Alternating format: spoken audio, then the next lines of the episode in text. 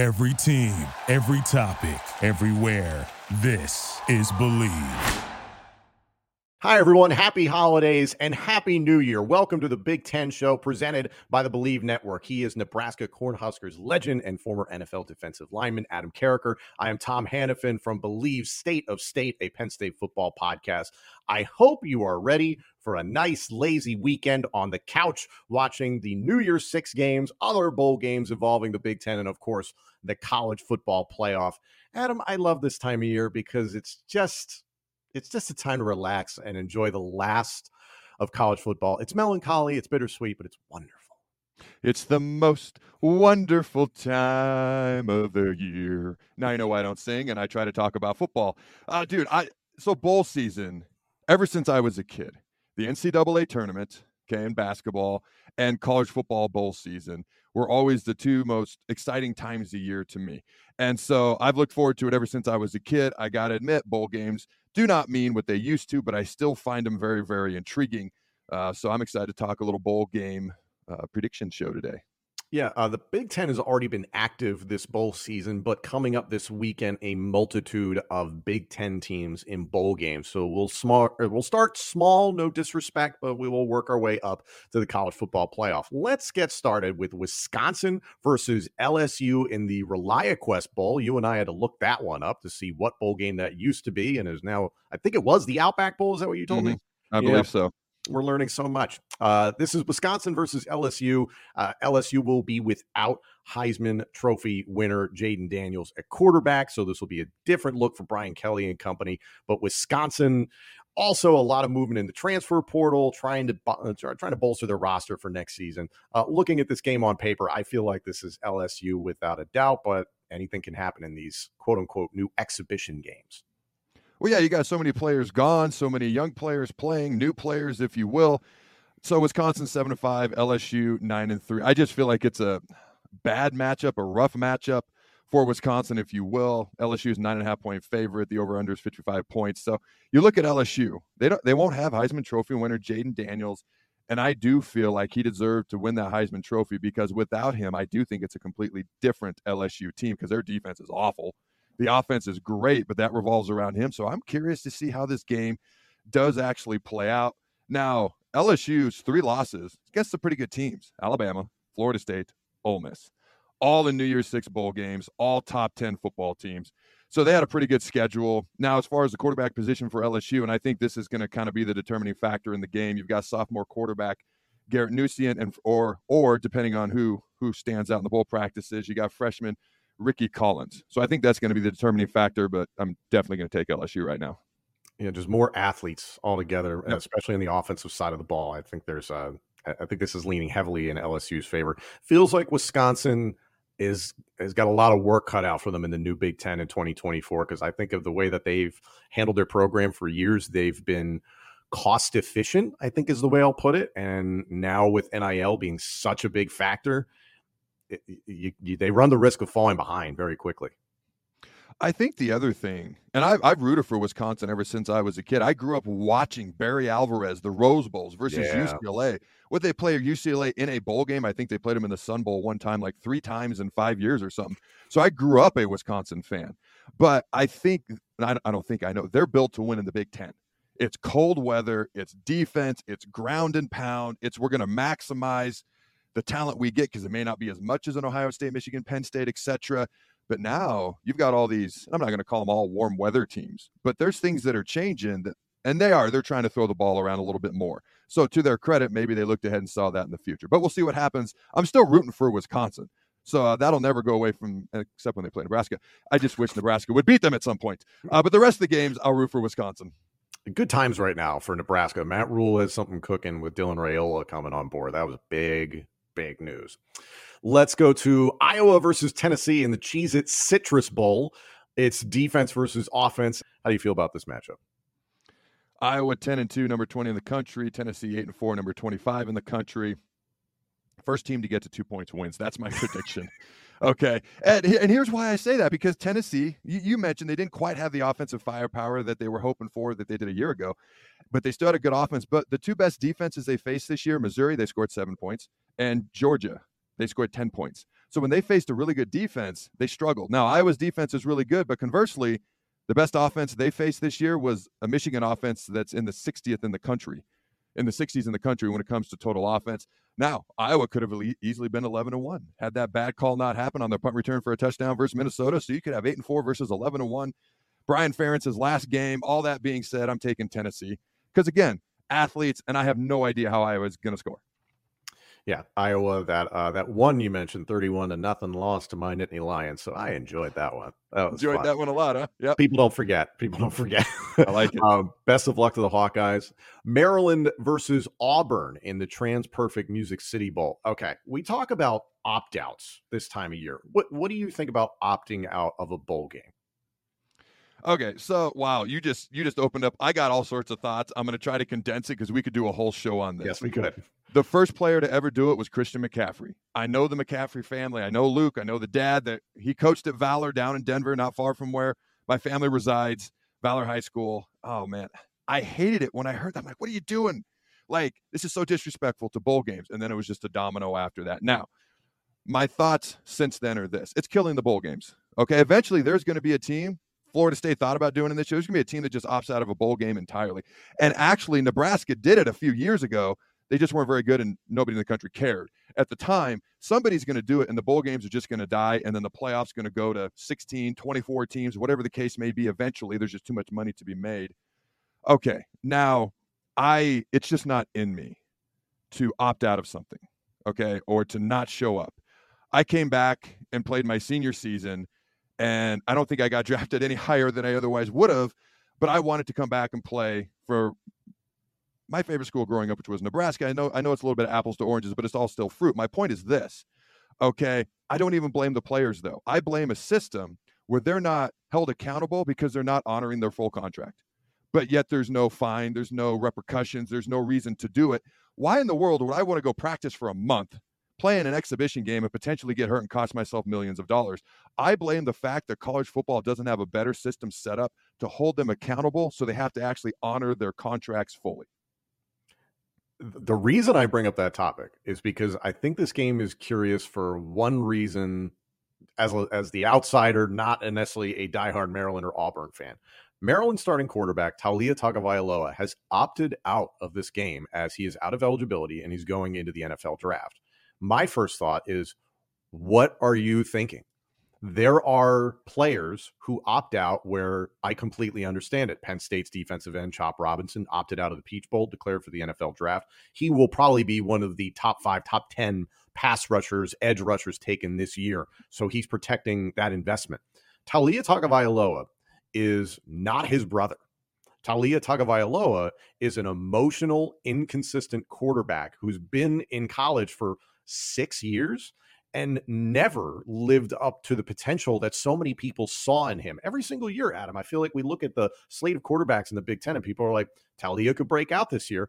And, and he never did. So for me, as a reporter, you know, fan of the of, of college football, I look at this. And I'm like, why wouldn't you play? You have more to gain by playing Taulia. This was his chance to help his stock versus a known program. Okay, a program with a brand and an SEC team. He, if he goes out and has a bad game, it probably doesn't hurt him. I guess the risk of injury is probably why he's doing it, but you know, it makes a lot of sense. Uh, what you're saying makes a lot of sense. So I, I, would have recommended to him specifically to play in the game. Um, but yeah, that makes a lot of sense. As far as the game itself, man, this is interesting because I wonder. Oh, Auburn could have easily been eight and four. All you have to do is not give up. What was it? A 31 yard touchdown pass yeah. on fourth and to the moon to Bama, and you're seven and five. And the first of all, they're, they're, probably in a bigger bowl game, no disrespect, but the spread gets wider. Don't lose by three touchdowns at home to New Mexico State, and the spread is wider. I mean, Auburn is just one of these teams that's so I don't know what, what to expect out of them. I'm going to go with them because Maryland. Let me see here. They started five and zero. Oh. Okay, then they lost four in a row and they never looked the same again the rest of the year. They ended up the season seven and five, Auburn six and six, could have been eight and four. I'm going to go with Auburn because without Tagovailoa, Maryland, I mean, they were the top passing offense in the Big Ten in early November. Okay, they didn't finish that way, but without him, they're going to struggle a lot. And Auburn's just got more athletes everywhere. Although I don't know what to expect out of Auburn, I'm, st- I'm still going to go with them. Yeah, I, I, feel that way too. I think Auburn trending in the right direction despite that last second loss to Alabama. Hugh Freeze, I think, is building something at, at Auburn. Is it going to be huge? I have no idea. Uh, shifting to some uh, bigger New Year's Six bowls Ohio State versus Mizzou in the Goodyear Cotton Bowl Classic. Mizzou was on a tear this year. You were just talking about how good their defense played. Cody Schrader leading the SEC in rushing yards. And Ohio State, you know, you asked me a week or two ago about how I was feeling about them. Like, eh, I still don't know who's going to play quarterback in this game. We expect Devin Brown, but still just doesn't feel that cozy with the quarterback position at Ohio State, which is fascinating because when was the last time we said that? Oh, it's always a loaded room with you know, like two, three, four, five star guys. You have Joe Burrow who transfers and leaves because he can't get on the field. That's how much talent they typically have. I'm curious, not to take a random sidebar, but what are they going to do? Devin Brown, this is his opportunity. To, I'm just going to be honest. He's either going to win or lose the starting job in this game. Mm-hmm. What he does is going, I mean, you've got spring ball, you've got all fall camp. Let's be real. Everybody's watching this game as a Buckeyes fan. They don't care about the game. They don't, which is why I'm going to pick Missouri, even though I think Ohio State's a better team. But they've had, as last time I looked, Okay. Uh, it, they had 16 players in the transfer portal, which was 10th most in the country. So Ryan Day's dealing with that. This is Devin Brown's opportunity. Let's say Devin doesn't play well. Then what does Ohio State do? Okay. You're not going to go get a top rated quarterback out of high school at this point. He's not going to, you wouldn't count him to start anyways. Transfer portal, the highest rated player out there is the quarterback who played at Arkansas last year. And he was, I believe, because I, I looked at this last night, he was, I believe, the 13th rated quarterback in the transfer portal, KJ which isn't Jefferson, exactly, yeah, yeah I, I, no disrespect. He's a really good passer, not great, a really good runner, not great passer. It's kind of the opposite of Kyle McCord, but I think there'd be a lot of Kyle McCord type question marks with the Ohio State fan base just for different reasons if he were to go there, and that's the best option there is. So Devin has to play well. I think this is actually a big bowl game for Ryan Day because he needs Devin to take control of that starting job. Otherwise, I don't know what they do. I, I'm with you. And then what was the statistic that you and I were talking about off air? About 40% of Big Ten players in the transfer portal, or 40% uh, of the players in the transfer portal came from Big Ten schools. Do I have that right? Yeah, so the top three teams, actually the top three teams with the most amount of transfers. And last time I looked again, okay, this is fluid. Indiana, Michigan, yeah. yeah, Indiana, Michigan State, and Purdue. We're tied for the most in the country. All Big Ten teams. Then you had Cincinnati, Arkansas, NC State, and Vanderbilt were tied next. Georgia and Florida tied next. And then Ohio State was at number 10. So that is 40% of the teams with the most transfers belong to Big Ten teams. There's a lot of movement. A lot yes, of movement. It is. Let's oh, talk. Oh, Nebraska only has three, by the way, at this moment in time in the transfer portal. Just saying. Just throwing that out there. Cornhuskers are looking exciting for 2024. I don't know if they're going to go, you know, completely berserk next year, win the Big Ten or something like that. But I think you'll see a winning record. I think you'll see improvement under Matt Rhule. Well, so to that point, four quarterbacks. Okay, we're in that quarterback room. Chubba Purdy, Heinrich Haarberg, Dylan Raiola, Daniel Kaelin. Two of those guys are true freshmen. You can't really count on them. Mm-hmm. Love Heinrich Haarberg. But of the four, he's probably the least quarterback skill set given. Okay. Uh, trying to be nice. And then Chubba Purdy, whose brother obviously plays for the Niners, does pretty good, probably would have been the early favorite to be the starter next year, transferred. So now you got two true freshmen and a guy who was talking about moving positions. So what does Nebraska do? At the time that we're recording this, anyways, that's an interesting question. So my my hope is it's not a DJ Uiagalelei situation where he gets thrust in there too early. Uh, Dylan yep. Raiola, that is. Uh, other bowl games this weekend. Uh, I will try to be unbiased with this. Penn State versus Ole Miss in the Chick Fil A Peach Bowl. Uh, again, this feels similar to the the conversation we had about Iowa Tennessee. Is that it's great defense versus a great offense. Penn State's defense, one of the top three in the country. Ole Miss will have Jackson Dart, should have Quin, uh, Quinshon Judkins, fantastic running back. So you have the selling point of this game, as I've talked about with Justin King on State of State, is that you expect to have both starting quarterbacks, you expect to have the starting running backs at play. There's not a lot of bowl games that can say that. And that's the weird thing now about bowl season is like, well, why am I tuning in? I was like, because at least the positions you're going to be paying attention to will be filled by regular starters. So this is for that reason one of the bowl games I'm looking forward to the most. Okay.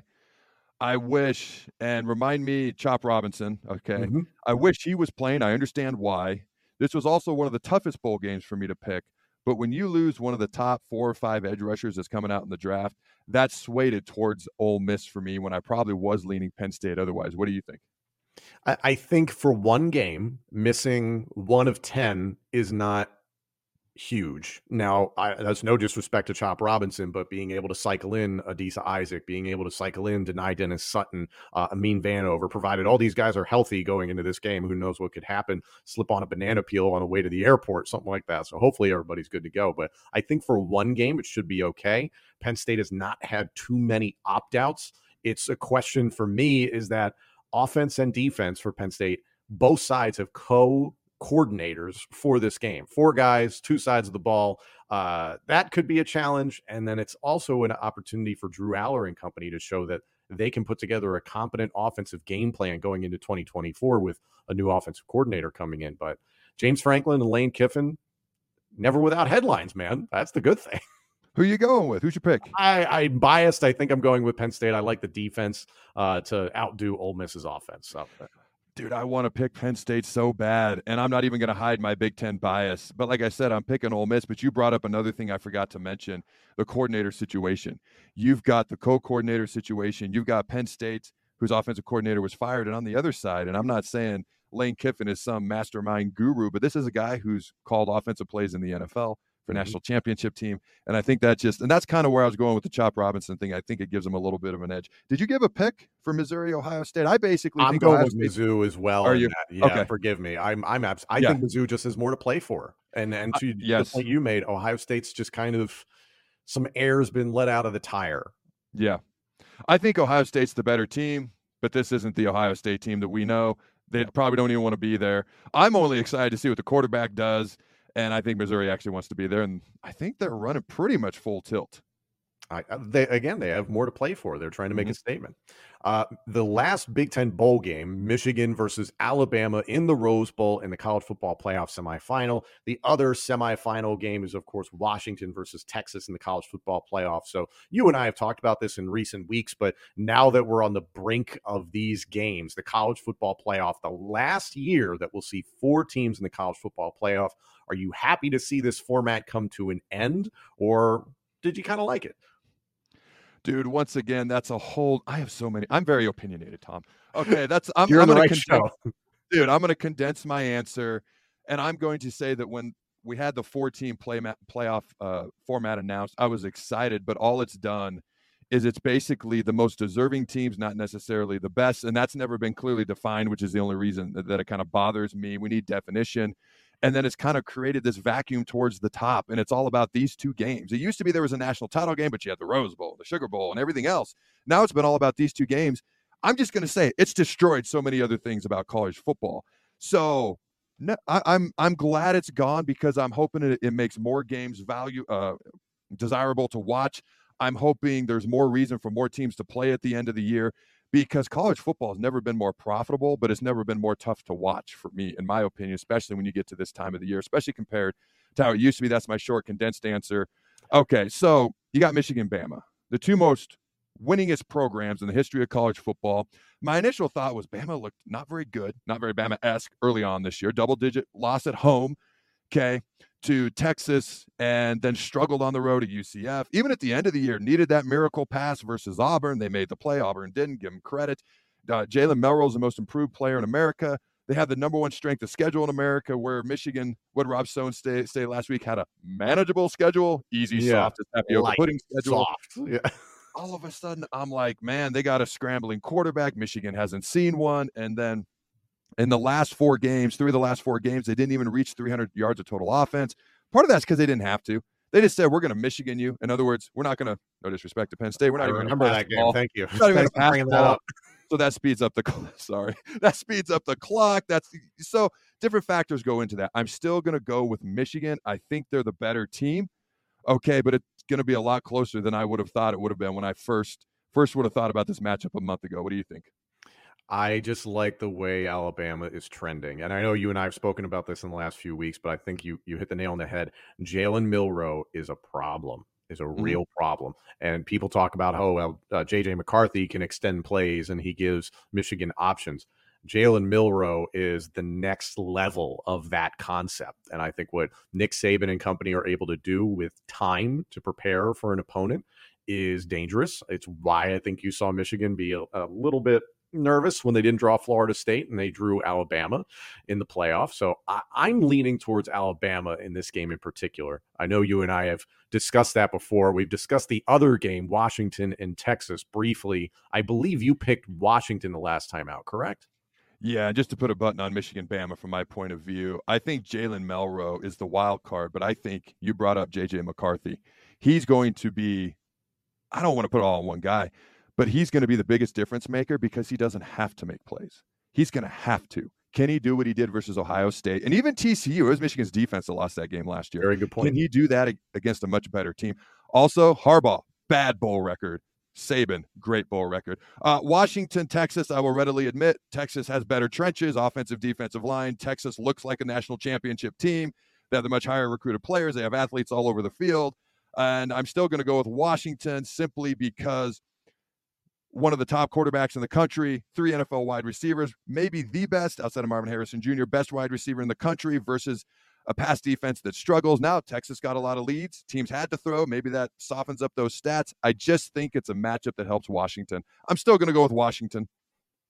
I'm still going with Texas because I'm going to be stubborn. So, and it's not to be just a straight up contrarian, but I think yep. Alabama and Texas, the firepower Texas has, I don't know if Washington will be able to keep up with it. Could see a shootout in that game. And honestly, I hope mm-hmm. we do. I just yep. don't want to see any blowouts. Yes. I'm sick of the college football playoff semifinal blowouts and the national title blowouts. Like, just give me a competitive game. That's all I ask. Yep. That that's what I was kind of talking about the four most deserving may not always be the four best, but that's why we've had so many blowouts in the past. I almost, to put up just a simple answer, I wish it was an 18 playoff. That's what I wish. Because yeah. then you get the four most deserving. You can always have the four best, and then you're going to have better games, at least in that first round. I will fly out to Colorado at some point and we'll record a two hour podcast where we just flesh out all this stuff Dude. in person. Dude, it, it'd go by so fast. I know we're pressed for time, but I've got to ask you one question. Go for it. All right. You were an announcer for WWE. Mm-hmm. All right. Vince McMahon is an icon. Mm-hmm. Okay. If he ever decided to just start telling stories, oh my God, it would be crazy. But since he hasn't decided to do that, mm. I have a question about you and Vince McMahon in your ear while you're trying to call Monday Night Raw because I have heard that he can be quite interesting, demanding, vulgar, whatever the case may be, while you're trying to call Monday Night Raw a live national television. What is that like with him directly in your ear on Raw? Interesting is a good way to put it. it's challenging. You're a human being. If you're ever trying to have a conversation with one person and then another person is speaking in your ear, maybe a lot mm-hmm. of you experienced that over the holidays this past weekend. Yep. yep. It's tough to keep focus. And I've had that happen to me in on cameras where you really have to be focused and paying attention. Um, I'll say this there's also a technology element because he's in the back and there is a big switchboard of all the different people from production, the cameramen, the audio guys, the backstage crew, to the announcers, the individual announcers, all calling the announcers. Inevitably, human error comes into play. And there have been times where I have been cued and he wasn't intending to speak to me and he's speaking to somebody else about something completely different and you're just getting dialogue in your ear that has nothing to do with it but you're oh, paying oh, it because it's Vince McMahon and you're just like well we'll see where this goes i'll get through it and then you get a huh, sorry pal and he clicks off anything can happen he says that a lot. Pal. That's like his word, isn't it? That, that, that was my experience for quite That's some awesome. time. Hey, check out TNA Wrestling on January 13th, Hard to Kill, and check out the TNA Plus app. You haven't seen anything until you've seen everything. Uh, he's Adam Carriker. I'm Tom Hannifan. Happy holidays and happy new year. Enjoy the New Year Six games and enjoy the college football playoff.